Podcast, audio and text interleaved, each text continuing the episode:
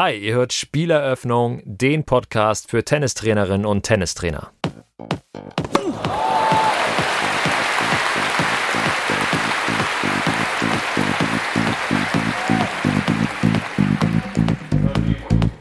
Muss natürlich überlegen, wie, wie welche Perspektiven kann ein Trainer haben. Und, und, und das, das sieht man oft nicht, dass man vielleicht natürlich seinen Stundenlohn irgendwann sieht. Irgendwann merkt man, mehr als 40, 50 Stunden der Woche will ich auch nicht am Platz stehen. Irgendwann bin ich 60 Jahre alt, dann machen die Knochen nicht mehr mit. Ich muss also ein bisschen Fantasie mitbringen, zu sagen, okay, wo kann ich in 5, 10 oder 15 Jahren stehen? Ich muss mich von dem Gedanken lösen, dass ich als Trainer halt immer nur auf dem Platz stehe und von morgens bis abends da die Bälle zuspiele. Dass eigentlich die Limits da auch, auch weit weg sind. Da kann man auch viel mehr mitnehmen als dieses reine Tennistraining. Ja, herzlich willkommen zur neuen Folge, die sozusagen den zweiten Teil zum Thema Trainermangel darstellt. Und heute habe ich hier in extenso sozusagen den Bundestrainer des Deutschen Tennisbundes, Guido Fratzke, zu Gast. Er ist seit mittlerweile drei Jahren als Nachfolger von Hans-Peter Born für die Ausbildung und das Training im DTB zuständig und hat vorher selbst jahrelang Erfahrung als A-Trainer und auch Verbandstrainer gesammelt, zum Beispiel von deutschen Talenten wie Marvin Möller. Ja, mit der Erfahrung im Rücken und seiner aktuellen Rolle beim DTB kann er mir natürlich bestens beantworten, wie die Lage auf dem deutschen Trainermarkt aussieht und an welchen Stellschrauben aus seiner Sicht gedreht werden müsste, um den Trainermangel zu beheben. Wir schauen heute also einmal auf das große Ganze, aber auch auf die besonderen Anforderungen, die der Job an die Trainerinnen und Trainer stellt. In der letzten Folge, also 9.1 sozusagen, die ich euch natürlich empfehle, als Basis hierfür zu hören, wenn ihr das noch nicht getan habt, macht es gerne. Da kam Guido natürlich bereits zu Wort und viele Aspekte unseres Gesprächs musste ich aber aus Platzgründen weglassen. Ich glaube, am Ende hat so etwa ein Drittel in die finale Episode geschafft. Deshalb, ja, wie versprochen, hier jetzt die Langversion des Interviews mit allen Details und Wendungen ist tatsächlich schon ein bisschen länger her, dass wir das Gespräch aufgenommen haben. Müsste irgendwann so Ende Februar, Anfang März gewesen sein. Äh, wundert euch also nicht, wenn wir hier zum Beispiel über den kürzlich beschlossenen Trainerkongress sprechen. Das liegt, wie gesagt, schon einige Tage zurück. Ja. So, jetzt aber genug der Vorrede. Viel Spaß mit dem Podcast und mit Bundestrainer Guido Fratzke. Ja, herzlich willkommen im Podcast Guido Fratzke. Es freut mich wirklich sehr, dass es geklappt hat. Wir sind ja auch relativ kurzfristig sogar zu diesem Termin äh, gekommen. Insofern herzlich willkommen erstmal. Ja, vielen Dank für die Einladung und ja, bin gespannt, was wir besprechen können. Genau, wir wollen heute so ein bisschen den Blick auf äh, den deutschen Trainermarkt werfen und auch wenn die Frage eigentlich äh, beim Bundestrainer obsolet erscheinen mag, äh, ist sie hier so ein bisschen Standard. Am Anfang gerne einmal, wer bist du und was hast du mit Tennis zu tun? Ja, mein Name ist Guido Fratzke. Ich bin Bundestrainer beim Deutschen Tennisbund seit 2019 und bin da hauptsächlich zuständig für die, für die Aus- und Weiterbildung unserer Trainerinnen und Trainer. Genau, DTB ist ja, glaube ich, vor allen Dingen in der A-Trainer-Ausbildung aktiv. Das heißt, das ist auch so die, der Bereich, in dem du dich bewegst. Ja, wir haben natürlich die A-Trainer-Ausbildung. Wir haben noch so einen Top-100-Lehrgang für, für ehemalige Spitzenspieler.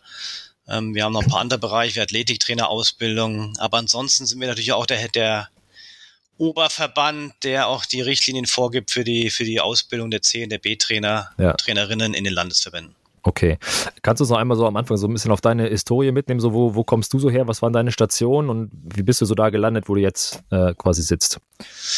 Ja, wenn ich ehrlich bin, ich habe so alle Stationen als Trainer durchlaufen, die man eigentlich durchlaufen kann. Ich habe natürlich äh, früher leistungsmäßig Tennis gespielt, habe dann irgendwann angefangen zu studieren, dann auch Sport studiert mit Abschlussdiplom, Sportwissenschaftler und habe angefangen vom, vom kleinen Clubtrainer, vielleicht mit größeren Clubs, später auch dann einiges im Privatbereich gearbeitet, Bezirkstrainer im Bezirk Wiesbaden gewesen, habe dann auch als Honorartrainer für den Hessischen Tennisverband gearbeitet und bin dann nach Hamburg rüber, war auch da anfangs Clubtrainer beim TTK Sachsenwald und bin dann zum Hamburger Tennisverband als Verbandstrainer rüber und habe da zu der Zeit auch schon viel als Honorartrainer für den DTB gearbeitet und äh, viele Kader Kaderspieler äh, betreut. Ähm, ja, mit Marvin Möller einen sehr erfolgreichen Spieler, aber auch die Nationalmannschaften damals schon mit betreut.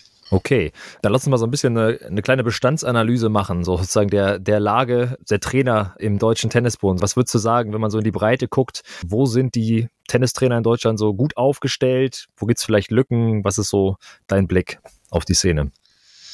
Ja, das ist natürlich ähm, ja, ein vielfältiges Thema. Grundsätzlich kann man sagen, dass wir jedes Jahr doch relativ viele Trainer ausbilden. Die Nachfrage ist sehr groß. Hm. Ich sag mal, circa 1500 Trainer, Trainerinnen und Trainer im Jahr bilden wir aus. Vorrangig natürlich die, die C-Lizenzen. Hm wo wir C-Leistungs- und C-Breitensport äh, ausbilden. Wir haben aber so ein bisschen das Problem, dass, dass viele dann einfach diesen Beruf nicht, nicht länger ergreifen, sondern das halt nur temporär machen. Mhm. Wenn sie studieren oder vielleicht Schüler sind, da ist ein guter, guter Nebenverdienst oder guter Zuverdienst, aber so dieses hauptberufliche Trainer-Dasein, den Weg, den ja, gehen dann doch zu viele, äh, zu wenige, Entschuldigung, mhm. begehen zu wenige und dadurch haben wir natürlich vor allen Dingen in städtischen Gebieten äh, Trainernachfrage, die wir nicht decken können. Und in ländlichen Gegenden haben wir oft das Problem, dass der Trainer auch nicht davon leben kann. Und ja, mhm. der Situation leben wir derzeit. Mhm. Kann man das irgendwie beziffern? So, also ich sag mal, in der Kita hat man ja so Betreuungsschlüssel oder so. Äh, kann man das irgendwie sagen, wie viele Trainer kommen so auf, auf die Mitglieder? Nee, aber habe ich leider gar keine Zahlen. Kann hm. ich nichts zu sagen. Ja, okay. Aber du meinst ja schon, großer Unterschied Stadt-Land äh, ist so eine Sache, wie es so im, im Verhältnis, ich meine, klar, wenn die meisten C-Lizenzen sind, dann ergibt es hier so ein bisschen daraus, ne? aber auch wenn man jetzt irgendwie guckt, Breitensport, Leistungssport, äh, ist es ungefähr gleich in Anführungszeichen schlecht verteilt oder, oder wird es irgendwann, ist es im Leistungssport dann besser oder ähm, wo klafft da so die Lücke? Nee, ich glaube, das ist kein Unterschied. Ähm, man muss dazu sagen, diese Unterscheidung Leistung und Breitensport, die gab es nicht immer. Die wurde mal eingeführt, wieder abgeschafft, dann wieder eingeführt und dadurch, hm. ähm, ja, sind die Zahlen nicht immer ganz vergleichbar. Wir haben mehr Leistungssportlizenzen als Breitensport im Moment, was aber vielleicht ein bisschen aus der Historie jetzt gewachsen ist, da es nicht immer beide Lizenzarten gab. Mittlerweile ist es schon so, dass sich das so ein bisschen die Waage hält in der aktuellen Ausbildung. Mhm. Ich habe ja im Vorfeld schon mit äh, Lars Haag und Marco Kummer vom BTV gesprochen, die auch so dieses Thema oder die Trainersituation so ein bisschen äh, erkannt haben und adressieren wollen gerade. So eine These, die ich sozusagen aus dem Gespräch mitgenommen habe, ist sozusagen, dass das Wachstum, was jetzt in den letzten Jahren stattgefunden hat, auch durch Corona sicherlich ein bisschen ja, äh, bestärkt, äh, dass das eigentlich noch deutlich größer hätte ausfallen können, wenn die Trainerkapazitäten da gewesen wären. Würdest du da so mitgehen? Da haben wir so zwei Sachen. Auf der einen Seite haben wir natürlich ein Wachstum so ein bisschen erfahren äh, durch Corona. Also wir gehören zu den Sportarten, die ein bisschen profitiert haben von den Mitgliedern her. Auf der anderen Seite hat es die Trainer damals aber auch hart getroffen, hm. ähm, was wieder dazu geführt hat, dass der eine oder andere Trainer sich doch dann für einen anderen beruflichen Weg entschieden hat. Also da geht es ein bisschen auseinander. Die, die Trainer waren eigentlich ohne Arbeit und nachher hatten die Clubs mehr Mitglieder und dadurch hm. wurde das natürlich das Problem verstärkt. Du hast gerade schon gesagt, dass die Ausbildungslehrgänge eigentlich gut gefüllt sind, so vom, vom Angebot. Wäre das denn, jetzt gehen wir davon aus, äh, so, also in der idealen Welt, alle 100% derjenigen, die die Ausbildung machen, sind danach auch äh, beruflich weiterhin aktiv als Trainer. Wäre das denn dann so, eine, so ein Wert, wo man sagen würde, damit kommt man auf einen grünen Zweig oder muss man im Zweifel auch noch mehr Lizenzen noch dazu nehmen? Nee, ich glaube, wenn wir, wenn alle die, die wir ausbilden, ähm, den Job als Trainer äh, wahrnehmen würden in hohem Umfang, dann, dann hätten wir unser Bedarf ganz gut gedeckt, denke mhm. ich. Okay. Und wo steht man jetzt so? Also von den 1500 Lizenzen, wie viele äh, bleiben am Ende hängen? Kann man das sagen? Nee, das ist äh, schwer zu sagen, weil wir nicht alle Statistiken haben. Ähm, ich glaube, insgesamt, da gibt es verschiedene Umfragen, ist der Anteil hauptberuflicher Trainer irgendwie bei vielleicht circa 35 Prozent mhm. von allen Lizenzen, die wir haben. Ja, okay. Hauptberuflich, ja. Ich habe noch von, ich glaube von Lars Haag war das, glaube ich, hat doch gesagt, irgendwie, weiß nicht, woher die Zahl kommt oder ob das nur für Bayern gilt oder so, dass quasi von den Lizenzen, die mal gemacht wurden, dass davon ungefähr nur 30, 40 Prozent aktiv sind. Kannst du das so bestätigen? Ja, äh, das, das kommt noch dazu, dass natürlich nicht, nicht alle, die eine Lizenz haben, als Trainer arbeiten, sondern die entweder gar nicht mehr arbeiten oder nur minimal und nur, nur ihre Lizenz erhalten, aber gar nicht mehr aktiv sind. Hm. Das ist richtig, ja. Ja, gut. Du hast es eben auch schon mal so ein bisschen gesagt, ne, dass, dass es natürlich Unterschiede gibt, wie jemand jetzt den Trainerjob für sich ausfüllt und welche Perspektive er darin sieht oder sie. Am Ende ist jetzt sicherlich jeder Trainer äh, wertvoll, aber wie du schon gesagt hast, es gibt dann den, den C-Trainer, der sich das Studium finanziert äh, und danach dann nie wieder an der Seitenlinie steht und es, es gibt den, der das halt in Vollzeit macht. So, was wäre da wünschenswert? Ne? Also wie viele Vollzeittrainer braucht es am Ende des Tages eigentlich? Naja, es wäre natürlich schon wünschenswert. Wir hätten einfach äh, deutlich mehr Vollzeittrainer. Ähm, es hängt halt immer der, von der Gesamtkonstellation ab. Wenn jetzt einer vielleicht noch studiert ähm, oder vielleicht auch Familie irgendwann hat und, und da würde vielleicht noch eine halbe Trainerstelle draus werden, mhm. würde uns das auch schon helfen. Ja. Aber wir brauchen eigentlich mehr Trainer, die sich längerfristig einfach committen, unabhängig davon, ob das jetzt 20 oder vielleicht 40 Stunden sind, aber wirklich auch über Jahre, Jahrzehnte hinweg eigentlich so ihren Weg verfolgen ähm, das wird halt immer weniger. Hm. Kannst du ein bisschen ausführen, warum das gerade wertvoll ist? Also das eine ist natürlich, dass die Kapazität da ist, aber wahrscheinlich auch für die Vereinsarbeit wichtig. Ne? Ja, die Vereine brauchen natürlich einmal jemand, der die Arbeit macht, ist natürlich wichtig, aber auch eine Kontinuität. Und wenn man natürlich eine zuverlässige Kraft hat ähm, und vielleicht ein wie soll man sagen, ein Aushängeschild eines Vereins über einen gewissen Trainer oder über eine Tennisschule und über Jahre hinweg da die Qualität hochhalten kann, dann ist das halt eine gute Werbung für den Verein auch. Dann hat man eine konstante Größe und die Mitglieder fühlen sich gut aufgehoben. Die wissen genau, das sind unsere Ansprechpartner und äh, die Trainer müssen sich halt mit dem Verein identifizieren können. Das ist halt immer besser, je länger sie dabei sind. Hm. Wenn wir uns mal so die Lizenzen angucken, dann ist es ja sicherlich so, würde ich jetzt intuitiv vermuten, dass die C-Trainer, das sind so tendenziell die, äh, die das eine Zeit lang machen, dann vielleicht nicht mehr und so weiter. Und dann wird es, je höher die Lizenz, könnte ich mir vorstellen, desto eher bleiben die Leute auch dabei, machen es auch hauptberuflich. Ist das so? Und das heißt, am Ende ist das Ziel, mehr A-Trainer zu, zu kriegen, wenn man jetzt auf Vollzeittrainer gehen möchte? Ja, das ist so, allerdings auch mit Einschränkungen. Im A-Trainer-Bereich ist es schon so, dass, dass viele dann hauptamtlich arbeiten. Bei C- und B-Trainern kann man das nicht so genau erkennen. Es mhm. gibt auch genug C-Trainer, die einfach hauptberuflich arbeiten, genauso ähm, wie es auch B-Trainer gibt, auch A-Trainer, die es vielleicht nicht hauptberuflich machen. Mhm. Im A-Trainer-Bereich kann man schon sagen, in den anderen Bereichen muss das nicht zusammenhängen. Ja, okay. Äh, es kam von mir aus der aus der Hörerschaft sozusagen, hat mich mal eine Nachricht erreicht bezüglich A-Trainer. Und das war so ein bisschen mit der Forderung verbunden. Ich weiß nicht, wie kannst du vielleicht sagen, was du da, ob du das schon mal gehört hast und was du dazu denkst, dass es so eine Art A-Trainer Breitensport bräuchte, damit quasi auch Trainer, die vielleicht spielerisch jetzt nie auf dem Niveau gewesen sind, wie es nötig wäre, um aktuell eine A-Trainer-Ausbildung zu machen, dass die halt auch die Chance haben, diesen Lizenzgrad zu erreichen und dann im Zweifel motivierter sind vielleicht, das auch zu ihrem Beruf zu machen. So, wie siehst du das? Ja, da, da haben wir tatsächlich gerade Überlegungen. Momentan ist es so, dass der A-Trainer auf den Leistungssport ausgerichtet ist und natürlich auch entsprechende Qualifikationen, auch spielerische Fähigkeiten anfangs der Ausbildung gefordert sind. Aber da laufen tatsächlich Überlegungen, ob man diesen A-Trainer Breitensport nicht äh, initialisieren äh, müsste, sollte. Ähm, das sind wir gerade am Diskutieren. Fakt ist aber unabhängig davon natürlich auch die das, es gibt keinen Berufsschutz, das heißt, die mhm. auch die, die interessierten B-Trainer, Trainerinnen, die können natürlich einen super Job für ihren Verein machen, mit oder ohne der A-Lizenz. Aber natürlich, äh, dieses Streben nach, nach vielleicht noch mehr Ausbildung, noch mehr Wissen, mhm. ähm, ist natürlich positiv zu bewerten. Ja, ist natürlich auch eine Form der Anerkennung zu sagen, ich habe die A-Lizenz. Ähm, ja, einerseits für einen selber, andererseits vielleicht auch nach außen, könnte ich mir vorstellen. Okay, also interessant, dass da was, so ein bisschen Bewegung drin ist. Das heißt, da seid ihr aber noch so am Anfang der Diskussion und ob es dann, wenn es dazu kommt, dann sprechen wir schon noch von ein paar Jahren, die das, äh, die das braucht, vermutlich, ne? Ja, also das muss diskutiert werden. Es gibt halt wenige Sportarten, die das machen. Es gibt es in manchen hm. Sportarten schon, aber auch bisher wirklich in wenigen. Was würdest du denn sagen? Woran liegt es vielleicht, dass viele Spieler so den Trainerjob nicht unbedingt als adäquate Berufsperspektive wahrnehmen, auch wenn sie es vielleicht, auch wenn sie vielleicht dafür prädestiniert werden, es zu tun. Ne?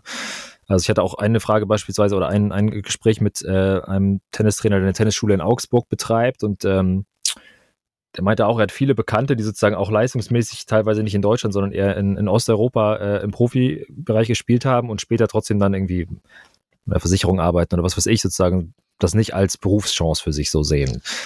Wie guckst du da drauf? Ja, es, äh, gut, ähm, guter Spieler heißt dann nicht guter Trainer. Natürlich mhm. hat man gute Voraussetzungen. Es gibt sicher auch Spieler, die haben, haben eine Spielerkarriere hinter sich und die haben so viel Tennis gespielt, die haben vielleicht gar keine Lust mehr auf dem Tennisplatz zu stehen. Ähm, und die sind froh, wenn sie mal was anderes machen. Ähm, das zweite ist natürlich, dass, dass ähm, ja, dieser Stellenwert der Trainerinnen und Trainer in Deutschland oder im Sport allgemein, das geht nicht nur Tennis, halt der Sport nicht so die Bedeutung hat, nicht das Ansehen hat wie vielleicht in anderen Nationen. Mhm und dann vielleicht auch die Gehälter, Absicherungen, aber auch so dieser soziale, soziale Aspekt, wo befinde ich mich äh, von meinem Statement her in Deutschland vielleicht nicht ganz so hoch ist. Hm. Kannst du das so ein bisschen ausführen, woran man das so festmachen kann und wie das in anderen Ländern im Zweifel ist? Naja, wenn man es im Sport sieht, ähm, ich hoffe, ich sage nichts Falsches, ähm, gibt ja, gibt ja Prämien für, ich sag mal, Medaillengewinner in Deutschland. Ich weiß, es gibt Länder, ich glaube in Polen, wenn du da eine Goldmedaille Olympia gewinnst, kriegst du lebenslang Rente. Mhm. Also da gibt es schon Riesenunterschiede in, in der Bewertung von sportlichen Erfolgen mhm. und dann auch um, ähm, das, das System, was Bildung angeht, Schule, Studium, ist jetzt nicht immer sportfreundlich. In anderen Ländern irgendwo der Sport in der Schule integriert ist, ist er bei uns halt nur minimal drin und alles andere müssen die Vereine abdecken, aber im, im normalen Bildungssystem in der Schule ist nicht super viel Platz für Sport. Und mhm. auch dann für Sonderregelungen für den Sport, für Befreiung, die ich im Tennis brauche. Ähm, wenn ich, wenn ich als Leistungssportler spielen bin auf einer normalen Schule, dann habe ich bis 16, 17 Uhr Schule vielleicht. Mhm. Und dann muss ich irgendwie im Abendsbereich noch meine Hausaufgaben machen und mein Training unterbringen. Ja. Das ist sehr, sehr schwierig bei uns. Das ist eine sehr hohe Belastung, die vielleicht in anderen Ländern besser gelöst ist. Mhm. Und so mit Blick auf die Trainer, also das Ansehen der Trainer vergleicht irgendwie international, wie ist es hier? Ja, ist natürlich ein extreme Beispiel. Das hat aber mit dem Sport zu tun in Amerika, wo also dieser Sport natürlich ähm, ja, hohes Ansehen auch an der Uni hat, an den mhm. Colleges und damit auch der Trainer einen anderen Stellenwert hat als vielleicht in Deutschland. Mhm. Das ist immer noch so ein bisschen dieses Image, oh, nix, nichts ordentliches gelernt, mhm. werde ich dann irgendwie Trainer irgendwo und, und das muss mehr ja, mehr rüber transferiert werden, dass Trainer nicht nur Trainer ist, das ist natürlich eine sportliche Betreuung, das ist eine erzieherische Betreuung, ähm, es ist irgendwo Clubmanagement dabei, mhm. ähm, da sind viele Geschäftsbereiche, die abgedeckt werden, er ist ja selbstständiger Unternehmer in vielen ja. Fällen, das äh, ist eigentlich ein viel umfangreicher äh, Beruf, als, als man auf den ersten Blick erkennen kann. Und das wird zu wenig vielleicht ähm, dargestellt nach außen. Mhm. So ein bisschen so die Marke Trainer, die sozusagen gestärkt Richtig. werden müsste. Richtig. Mhm. Ja. ja. Wie lässt du den Einwand gelten, dass es da so einer größeren Kampagne vielleicht auf dem DTB bedarf, um genau da so ein bisschen dran zu arbeiten? Ja, ich, ich denke, es, es bedarf garantiert einer, einer Kampagne in irgendeiner Form. Nur es müssen Voraussetzungen geschaffen werden. Das heißt natürlich, wir müssen ein bisschen umdenken. Die, die Vereine müssen umdenken und sagen, okay, wenn ich ein gutes Sportprogramm anbieten will, dann brauche ich einen guten Trainer. Wenn ich einen guten Trainer haben will, dann muss ich vielleicht bereit sein, auch, auch den finanziell so zu bezahlen, dass es fair ist, dass er von leben kann, vielleicht seine Familie ernähren kann und vielleicht gewisse Sicherheiten hat. Mhm. Da geht es natürlich einmal um, um das, die Thematik der Anstellung oder nicht und dann natürlich um die Gehälter am Ende, die dahinter stecken. Hm, okay, aber wird sowas diskutiert bei euch intern irgendwie, dass man da so eine Image-Kampagne oder irgendwie sowas fährt? Ja, auf jeden Fall. Wir haben jetzt mittlerweile auch Arbeitsgruppen, wo wir uns da mit dieser Thematik beschäftigen. Da ist Image-Kampagne so ein Thema. Da geht es darum, wie können Trainer sich besser darstellen, wie können sie ihre Zusatzqualifikation vielleicht auch besser zur Schau stellen, wie können sie unseren Trainern auch helfen, sich selbst als Unternehmen auch sichtbar zu machen. Mhm. Da laufen schon viele Gespräche im Moment und äh, mhm. ja, hoffen, dass wir da auch weiterkommen und wenn das alles steht, natürlich das Thema Image-Kampagne ähm, gehört dazu. Ja, kannst du einmal so quasi aus deiner eigenen Perspektive, die ja jetzt äh, dem Trainerberuf eher positiv gegenübersteht und bei dem, was du auch in Potenzialen siehst, das mal so ein bisschen greifbar machen. Was ist für dich denn, also bei allem, was man sozusagen immer denkt, das sind vielleicht die Probleme, das sind die Stellstrauben, was ist denn möglich als Trainer? Was sind so für dich so positiv Beispiele, wo man sieht, okay, das ist nicht nur irgendwie äh, man kommt über die Runden, sondern man hat gute, vielleicht eine gute Perspektive, man hat gutes Ansehen. Was kann man denn so, so schaffen? Was hast du, kennst du da so? Na, erstmal finde ich, das, deswegen mache ich das schon seit, ich weiß nicht, äh, über 30 Jahren, mhm. weil ich den Job halt gut finde, weil ich Tennis lebe und wenn man sein Hobby zum Beruf macht, ist immer schön. Grundsätzlich und ich mache immer gerne Sachen, die einem Spaß machen und Tennis macht halt super Spaß und, und das muss man einfach ähm, auch mitnehmen man muss natürlich überlegen, wie, wie welche Perspektiven kann ein Trainer haben. Und, und, und das, das sieht man oft nicht, dass man vielleicht natürlich seinen Stundenlohn irgendwann sieht. Irgendwann merkt man, mehr als 40, 50 Stunden der Woche will ich auch nicht am Platz stehen. Irgendwann bin ich 60 Jahre alt, dann machen die Knochen nicht mehr mit. Ja. Ich muss also ein bisschen Fantasie mitbringen, zu sagen, okay, wo kann ich in 5, 10 oder 15 Jahren stehen? Mhm. Und das können Sachen sein, wenn ich vielleicht eine Tennisschule aufbaue, wenn ich Leute habe, die mehr für mich arbeiten, wenn ich mich vom Platz ein bisschen zurückziehe, mehr in die Orga gehe, Konzepte erarbeite. Ich muss mich von dem Gedanken lösen, dass ich als Trainer halt immer nur auf dem Platz stehe und von morgens bis abends da die Bälle zuspiele. Mhm. Ich denke, die, die die Kreativität müssen wir unseren angehenden Trainern mitgeben, dass man viel mehr draus machen kann. Und dass eigentlich die Limits da auch, auch weit weg sind, auch mit Gesundheitsthemen. Das ist ein toller Gesundheitssport. Ähm, da kann man auch viel mehr mitnehmen als dieses reine Tennistraining. Ja, genau. Kreativität das eine, das andere das irgendwie auch so ein bisschen, ja, ja, wie soll man sagen? Wahrscheinlich teilweise auch viele Sachen, die man kopieren könnte in gewisser Weise, ne? Also wo man irgendwie von, von Beispielen lernen kann, wie man sowas realisiert. Wie ist denn wenn du äh, quasi mal schaust, du bist jetzt drei Jahre auf der Position, in der du bist und jetzt hm, mal schaust so nach vorne so ein bisschen in die Zukunft sozusagen. Was wünschst du dir so für den deutschen Trainermarkt? Was sind vielleicht auch so Aufgaben oder Ziele, die du dir selbst gesteckt hast, die du in deiner Amtszeit oder überhaupt in deiner Arbeit generell äh, da erreichen willst? Ja, das ist natürlich, ähm, ja, wir befinden uns hier in der Ausbildung. Das heißt natürlich, eine meiner Ziele ist natürlich, die Ausbildung noch zum einen präsenter zu machen, zum anderen auch noch ein bisschen mehr vielleicht übersichtlicher und einheitlicher zu machen über ganz Deutschland ähm, und natürlich auch mit den Vereinen so zu kommunizieren, dass wir es schaffen, einfach für beide Seiten ein besseres Umfeld zu schaffen. Das heißt, auch dann die, die Arbeitsbedingungen zu schaffen, die Trainer bräuchten, um hauptberuflich zufrieden zu sein. Hm. Okay. Gehört ja auch so ein bisschen das Thema Berufsvertretung dazu. Ne? Es ist irgendwie scheinbar sehr kontrovers. Ich muss sagen, ich stecke da selbst nicht so richtig drin. Ich habe im Vorfeld von einigen halt gehört, äh, also von Trainern so, die sagen, sie fühlten sich jetzt so vom VDT nicht so mega gut vertreten und so weiter. Wie blickst du so auf den Bereich? Ja, es ist, glaube ich, gut, wenn man eine Ansprechstelle hat, wenn man, wenn man irgendwie Probleme oder Fragen hat, wenn man Ansprechpartner hat. Ähm, glaube ich, ist eine gute Sache, ähm, wo wir sicherlich Bedarf haben und besser werden können. Ähm, allerdings auch je, jede Berufsvertretung wird es irgendwann schwierig haben, weil es muss ja ein Arbeitsumfeld da sein. Sprich, wenn die Vereine nichts anbieten können, dann, dann können auch die Berufsvertretungen, also nicht viel fordern. Es ist nicht wie eine Gewerkschaft. Wenn ich dann streike, dann mhm hat keiner was davon. Ja. Ist dann schwierig. Ne? Das ist jetzt nicht so wie in anderen Bereichen, wo ich sagen kann, ich kann über Druck, über, über Streiksituationen oder irgendwas beeinflussen, sondern das ist natürlich eine freie Wirtschaft. Da geht es viel um Angebot und Nachfrage. Mhm. Und da muss der Trainer natürlich schon auch irgendwo selbst Verantwortung zeigen. Aber natürlich eine Hilfe, Ansprechstelle, wenn er nicht weiterkommt, nicht weiß, wie soll ich was machen, was ist vielleicht bei Steuern zu beachten oder Versicherungen, wenn die da eine Ansprechstelle hätten, mhm. wäre das auf jeden Fall sehr hilfreich. Mhm. Okay. Hättest du denn einen Tipp, wenn jetzt irgendwie, das hört jetzt hier ein Trainer, der vielleicht mit dem Gedanken spielt, sogar äh, zu sagen, oh, ich mache das bis jetzt nur nebenbei, ich kann mir das hauptberuflich vorstellen im Zweifel, aber ich habe halt so ein paar Fragen äh, noch zu bestimmten Themen. Was sind so gute Anlaufstellen, die du empfehlen kannst? Vielleicht Events, die es irgendwie in absehbarer Zeit gibt oder was weiß ich? Ja, wir haben unsere Landesverbände und die Landesverbände haben teilweise schon sowas wie Trainerberatung, wo man anrufen mhm. kann. Ähm, das ist auf jeden Fall, ähm, sowas gibt es schon, allerdings noch nicht flächendeckend. Natürlich ähm, kann jeder auch bei uns beim DTB anrufen, wenn er eine Frage hat und, und wir werden es intern soweit weiterleiten, ähm, dass wir die möglichst alle beantworten können, was im Rahmen unserer Möglichkeiten steht. Ähm, aber natürlich sind wir auch eine Ansprechstelle. Ja. Wir haben jetzt bei uns inzwischen auch in anderen Bereichen eine, eine Trainer-Hotline, ähm, wo uns auch viele Sachen erreichen und äh, natürlich haben wir auch Veranstaltungen, die interessant sind. Wir haben unseren, unseren internationalen Tenniskongress, mhm. der in regelmäßigen Abständen stattfindet, wo sich eigentlich auch wirklich eine große Anzahl von Trainer, Trainerinnen und Vereinsvertreter dann auch treffen. Ja, genau. Trainerkongress, kannst du da mal, ich weiß gerade gar nicht, wie der Stand ist. Äh, wann ist der nächste? Äh, der nächste, äh, ganz aktuell, äh, wird sein im Januar 2023 in ja. München. Alles klar. Genau. Da, äh, das können wir auf jeden Fall mal, das packe ich auf jeden Fall mal in die Shownotes. Die Trainer-Hotline würde ich auch mal äh, raussuchen oder hast du sie gerade zufällig im Kopf? nee, habe ich nicht im Kopf. Wir haben also, äh, muss man ja sagen, für unsere Ausbildung, für unsere Trainer in Ausbildung ein, ein, ein Trainerportal, also eine, ja. eine Internetplattform, wo man Übungen finden kann für die Ausbildung, ähm, wo man seine Lizenz wiederfindet. Ähm, und dazu haben wir natürlich auch eine E-Mail-Adresse und eine Hotline, eine allgemeine Trainer-Hotline. Mhm. Die natürlich vor allem das Portal betrifft, aber natürlich kommen auch andere Anfragen ja. bei uns rein. Sehr gut.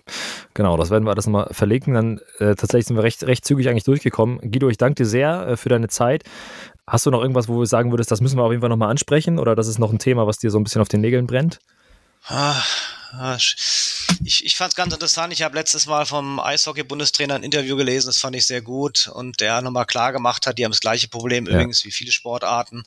Das Thema mit diesen Trainern, das, das ist, ist ja nicht nur Tennis. Mhm. Und das Thema Sport ist auch nicht nur, äh, eben nicht nur Tennis. Ähm, in, man muss eins klar sagen, wenn ich als Tennistrainer arbeite, es ist halt ein, ein besonderer Beruf und das ist eine besondere Anforderung. Das heißt, ich muss damit leben, dass so muss ich vielleicht auch aufgeklärt werden, dass ich, wenn ich diesen Weg gehe, dass ich vielleicht andere Arbeitszeiten habe. Ähm, das ist halt nicht zu vergleichen mit, mit einem Bürojob, wo ich von 8 bis 17 Uhr oder bis 18 Uhr im mhm. Büro sitze, sondern das ist ein Beruf, der andere Anforderungen hat. Der hat keine Standardarbeitszeiten, die sind kundenorientiert, die sind oft im Abendbereich, die sind viel am Wochenende, mhm. ähm, was vielleicht in gewissen Bereichen auch nicht immer super familienfreundlich ist. Ähm, aber so dieses ich finde, diese Leidenschaft darf man schätzen. Wenn man diese Leidenschaft für den Sport hat, ähm, und, und die, die müssen wir wecken. Wenn wir das ja. schaffen, dann bleiben auch mehr dabei. Ja. Klasse. Das ist auch ein sehr gutes Schlusswort. vielen, vielen Dank äh, für deine Zeit und für die Einblicke. Ja, gerne. Genau. Und äh, alle, die jetzt noch Infos brauchen oder was in den Shownotes, sind sozusagen die ganzen Kontakte zur Hotline, nochmal zum Portal natürlich auch nochmal. Ich denke, die meisten Trainer haben es natürlich eh äh, parat, aber ich hau's nochmal rein. Ja. Alles da und genau, ansonsten sehen wir uns alle spätestens am Trainerkongress im nächsten Jahr. Perfekt. Ja. Danke dir. So, damit sind wir nun auch schon wieder am Ende der heutigen Folge. Wie jetzt schon mehrfach gesagt, findet ihr alle hier heute erwähnten Links und Kontakte in den Shownotes zu dieser Episode, zum Beispiel auch zum Internationalen Trainerkongress im Januar, von dem Guido jetzt ja einige Male bereits gesprochen hat. Inzwischen steht auch das Programm. Ich glaube, Günter Bresnik wird wieder dabei sein, äh, Martina Hingis und viele, viele mehr. Äh, ich kriege übrigens kein Geld für diese improvisierte Werbeaktion hier, also falls ihr Interesse habt, schlagt gerne zu. Ähm, genau, ansonsten euch vielen Dank fürs Zuhören. Wir hören uns uns dann hoffentlich beim nächsten Mal wieder. Und bis dahin, ab auf den Tennisplatz mit euch und ciao.